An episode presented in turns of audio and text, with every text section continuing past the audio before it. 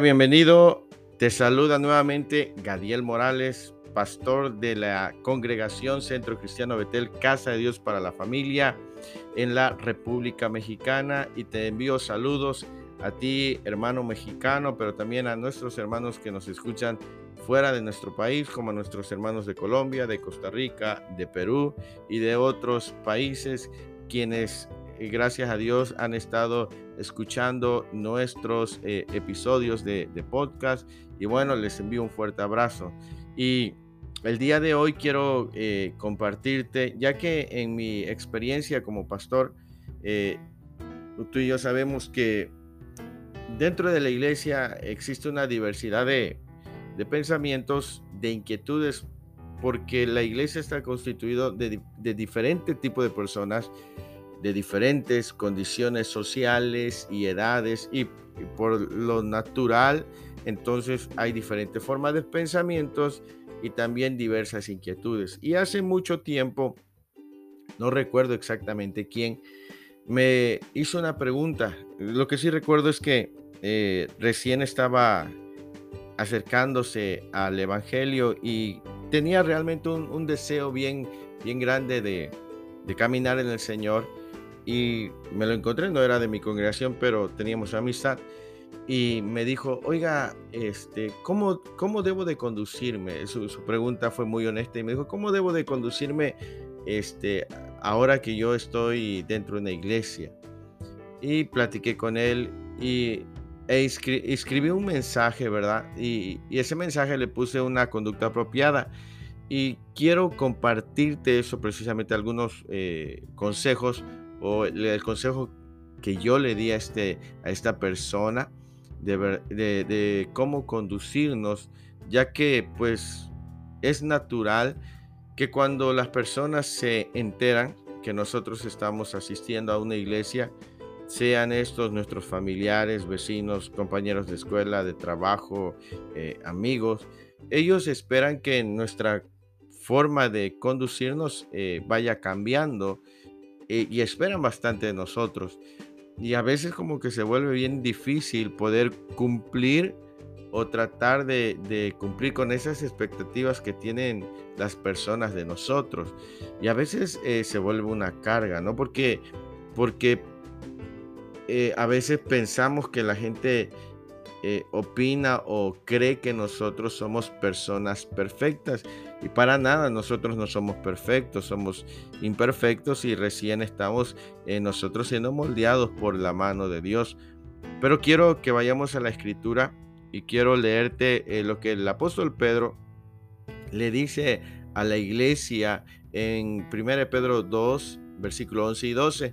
Esta carta del apóstol Pedro se dice que fue escrita probablemente en el año 64 después de Cristo, y la carta estaba dirigida a una iglesia que quería eh, vivir realmente bien, una buena vida cristiana, pero estaba en medio de una sociedad completamente pagana y por eso el contenido de esta, de epístola es pastoral, es teológica también. Y, mira lo que dice aquí 1 Pedro 2, versículos 11 y 12, ah, tratando de responder esto, que es una pregunta de muchos cientos de años atrás. Y dice, amados, yo os ruego como extranjeros y peregrinos, que os abstengáis de los deseos carnales que batallan contra el alma, manteniendo buena vuestra manera de vivir entre los gentiles, para que en lo que murmuran de vosotros como de malhechores, glorifiquen a Dios en el día de la visitación al considerar vuestras buenas obras. Bien, y aquí lo que vamos a, destacar es lo que dice el versículo 11, eh, dos, dos palabras que pareciesen sinónimos, pero no lo son en, lo que es su ah, significado. Y el versículo dice, el versículo 11 menciona extranjeros y peregrinos. ¿Y qué es un peregrino?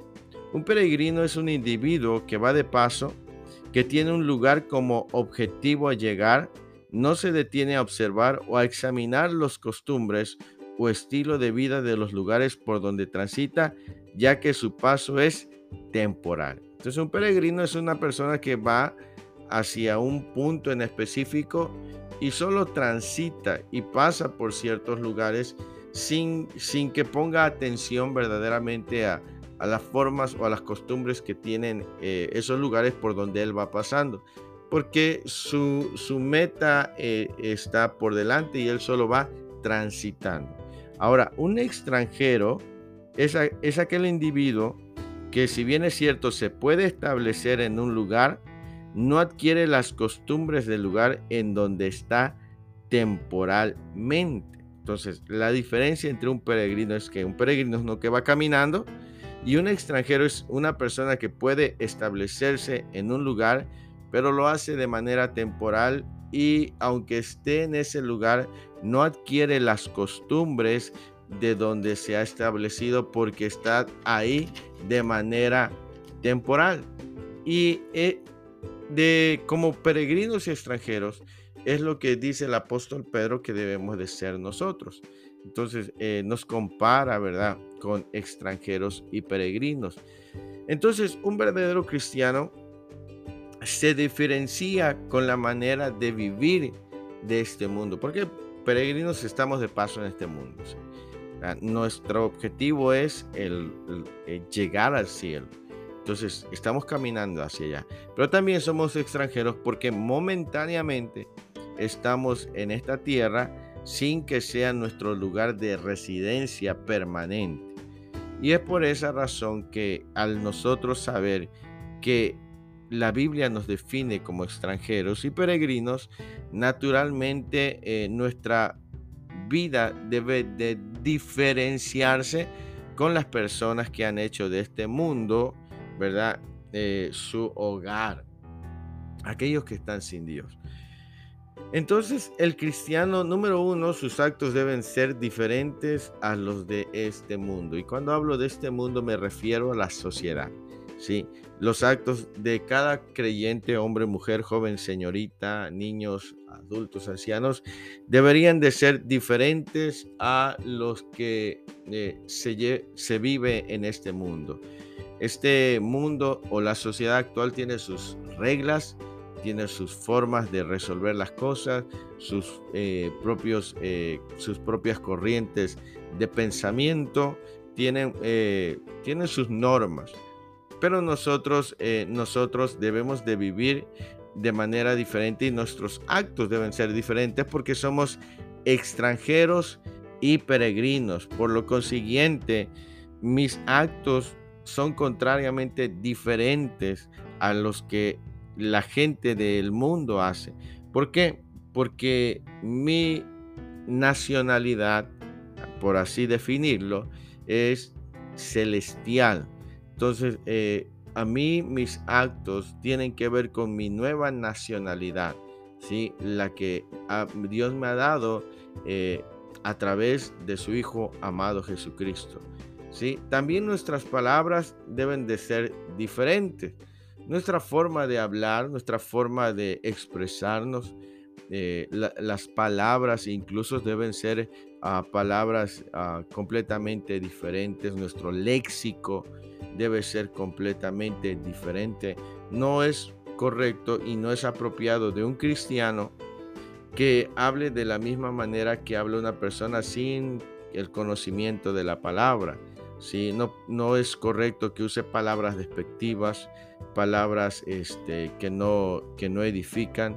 De hecho, eh, la escritura dice en Mateo capítulo 12, versículo 36, dice de la siguiente manera, mas yo digo que de toda palabra ociosa que hablen los hombres, de ella darán cuenta en el día del juicio. Aquí nos habla de que toda palabra ociosa de todos los hombres incluye a los creyentes. Y una palabra ociosa es una palabra que no edifica y que no es buena. Entonces, por lo consiguiente, nuestras palabras deben de ser edificadoras y deben de ser buenas, ¿sí?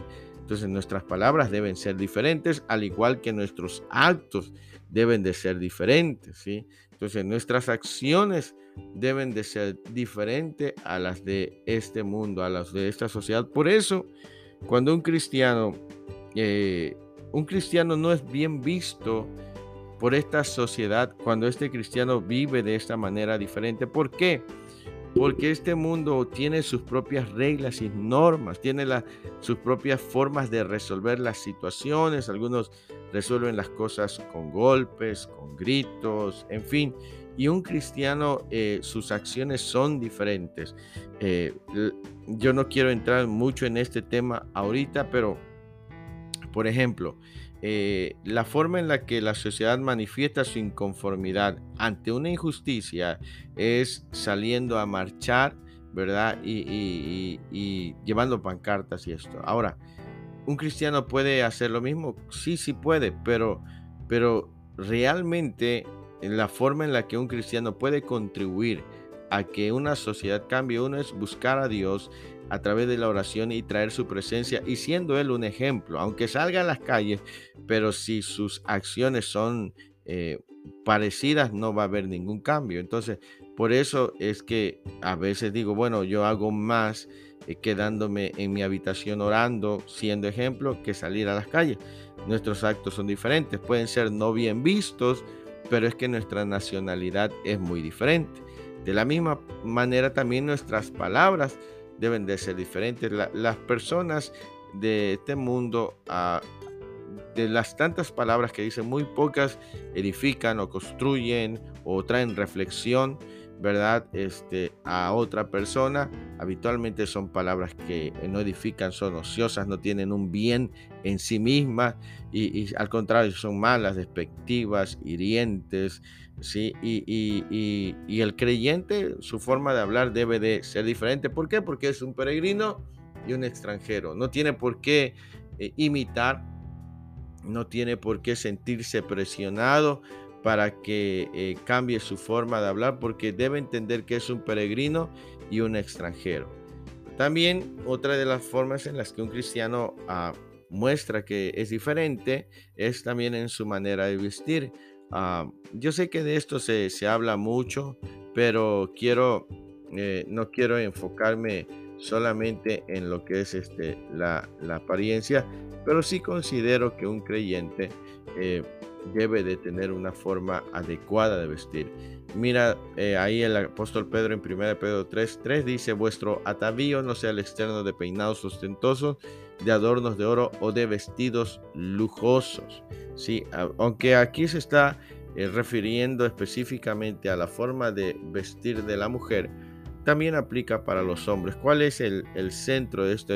Que la forma de, de de nuestra vestir no sea ostentosa o, más bien dicho, no vaya inclinado a, la vanidad.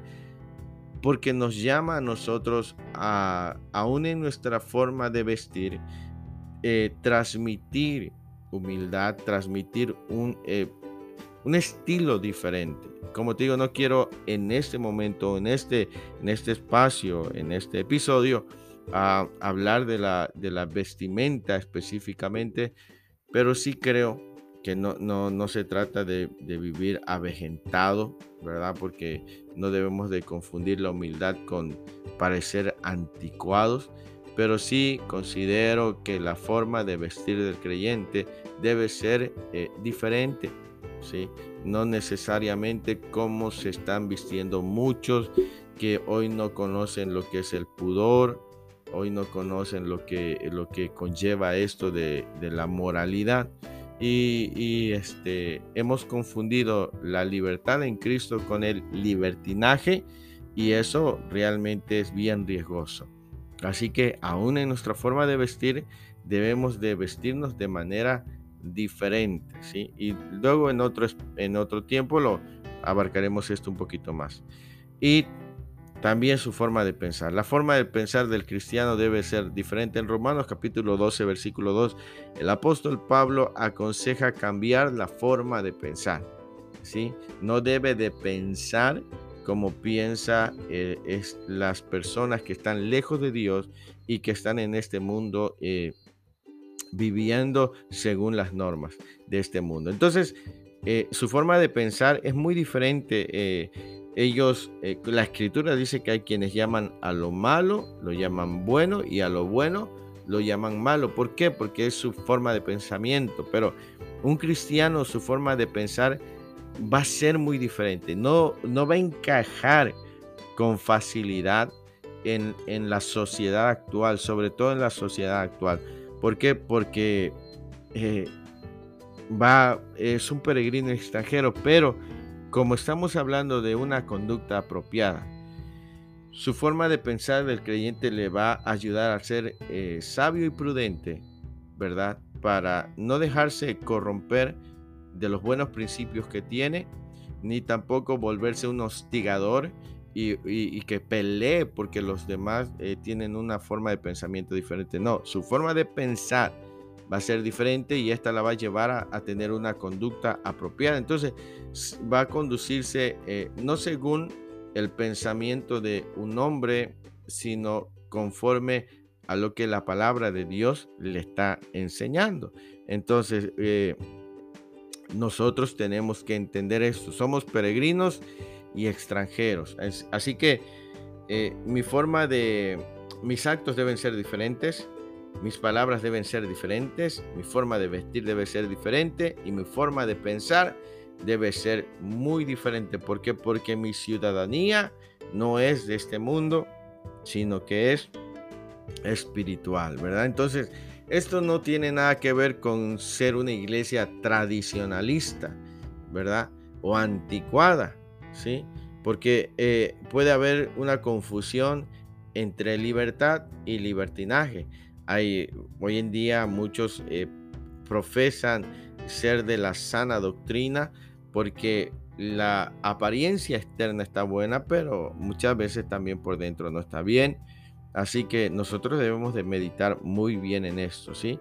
En la iglesia no se acomoda a las formas de pensar del mundo. Eso es bien importante. La iglesia no se acomoda a las formas de pensar del mundo. Y mira lo que dice el apóstol Santiago en, el capítulo 4, en el versículo 4. Dice de la siguiente manera, oh almas adúlteras, ¿no sabéis que la amistad del mundo es enemistad contra Dios? Cualquiera pues que quiera ser amigo del mundo se constituye enemigo de Dios.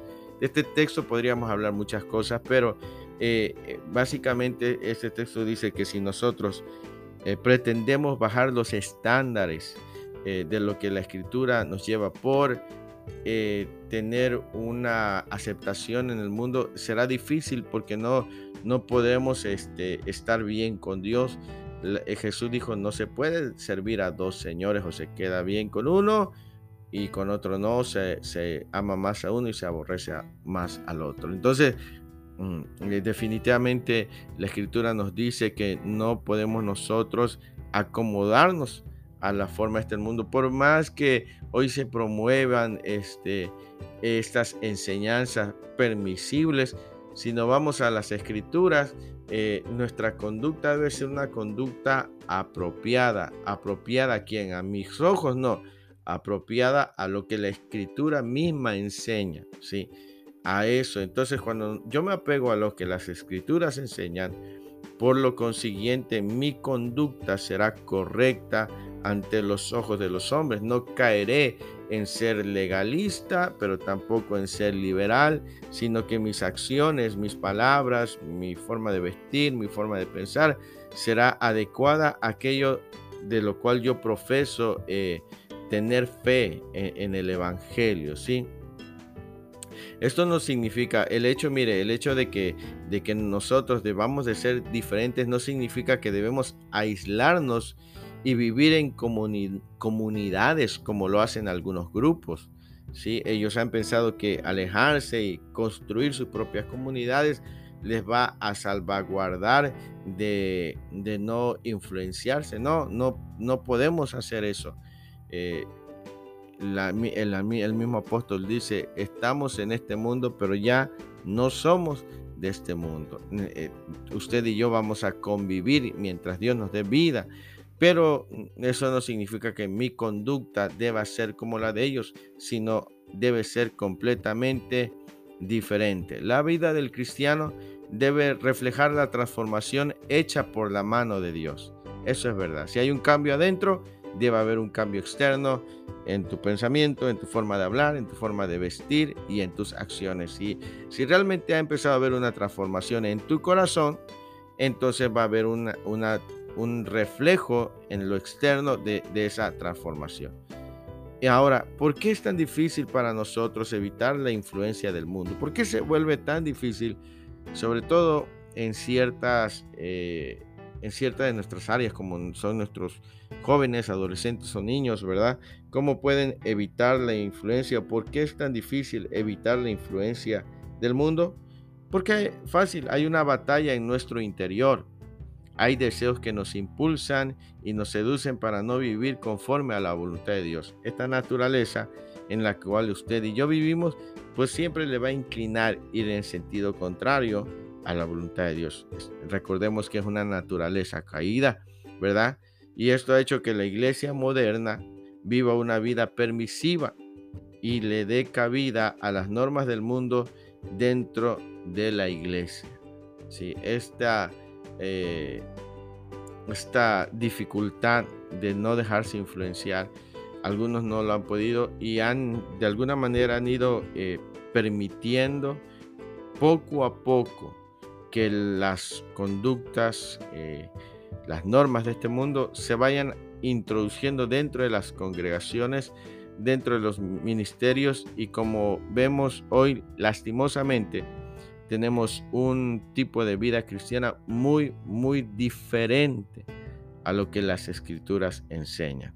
¿sí? Por eso hoy es que en muchas iglesias, triste y lamentablemente, estamos viendo que muchos permiten los divorcios, muchos aceptan y están satisfechos con ah, ciertas eh, conductas en, el sentido sexual, ¿verdad?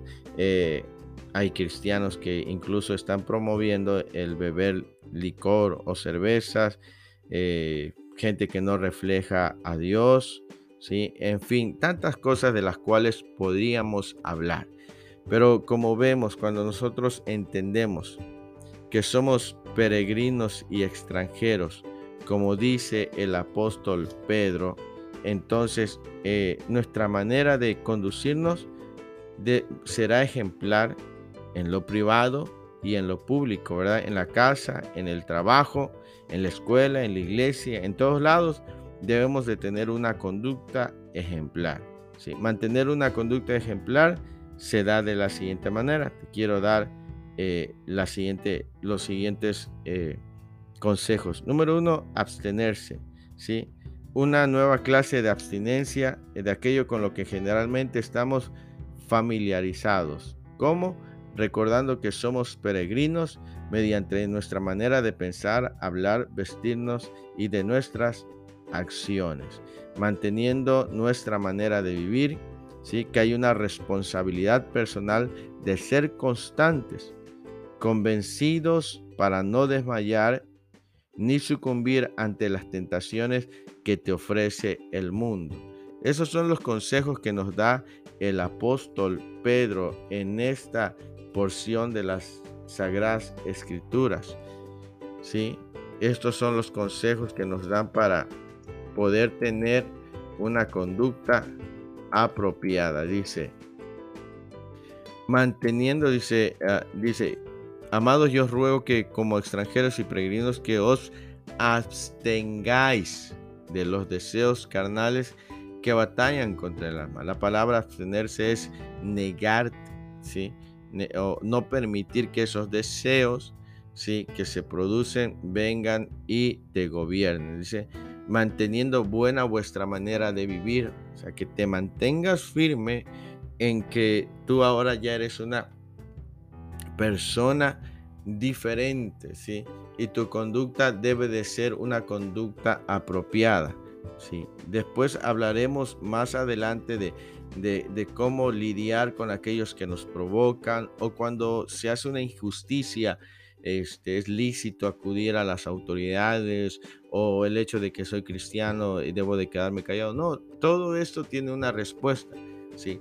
Pero nuestra conducta debe ser apropiada. La gente, y no, y, y no solo la gente, sobre todo Dios espera que nosotros nos podamos conducir de una manera apropiada, que podamos ser un buen ejemplo, un buen reflejo de que Él está en nosotros, reflejo de su amor, reflejo de su gracia, reflejo de su poder.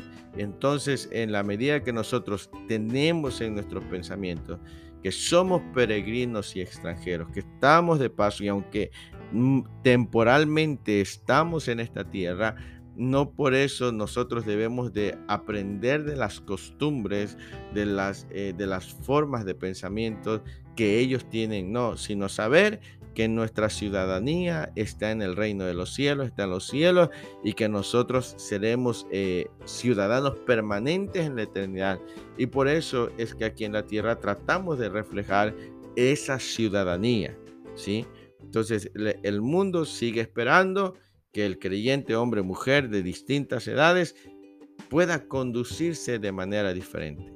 Triste y lamentablemente han habido tantos malos ejemplos, pero que tú y yo no seamos esos malos ejemplos, al contrario, podamos ser un buen ejemplo para que muchas personas puedan saber entonces que el Evangelio es real y que realmente y, Dios cambia la vida de las personas. Bien, ¿Te parece si terminamos este tiempo? Así que recuerda, estaremos eh, subiendo más eh, temas, más contenidos. Por ahí estaremos viendo algunos testimonios, algunas biografías, recomendando algunos libros. Eh, envíanos también a través de nuestro correo electrónico alguna petición. Está aquí en, la página. Y si no, ah, te lo doy. el correo electrónico es en minúsculas Gadiel Morales 708 arroba gmail.com. Así, eh, todo en minúsculas. Envíame ahí un, este, algo al correo electrónico. También en Facebook nos puedes buscar como Gadiel Morales.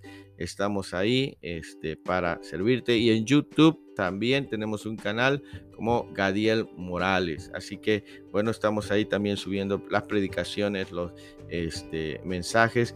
Y bueno, te animo a que sigas adelante, que no, que no mengues, sino que al contrario te fortalezcas en el Señor. Eh, si en algún momento eh, tu forma de conducir no ha sido la adecuada, no te desanimes. Realmente todos nosotros en algún momento nos hemos equivocado y nuestro testimonio no ha sido el mejor, pero recuerda que cuando nosotros fallamos tenemos un abogado que nos defiende, a Jesucristo.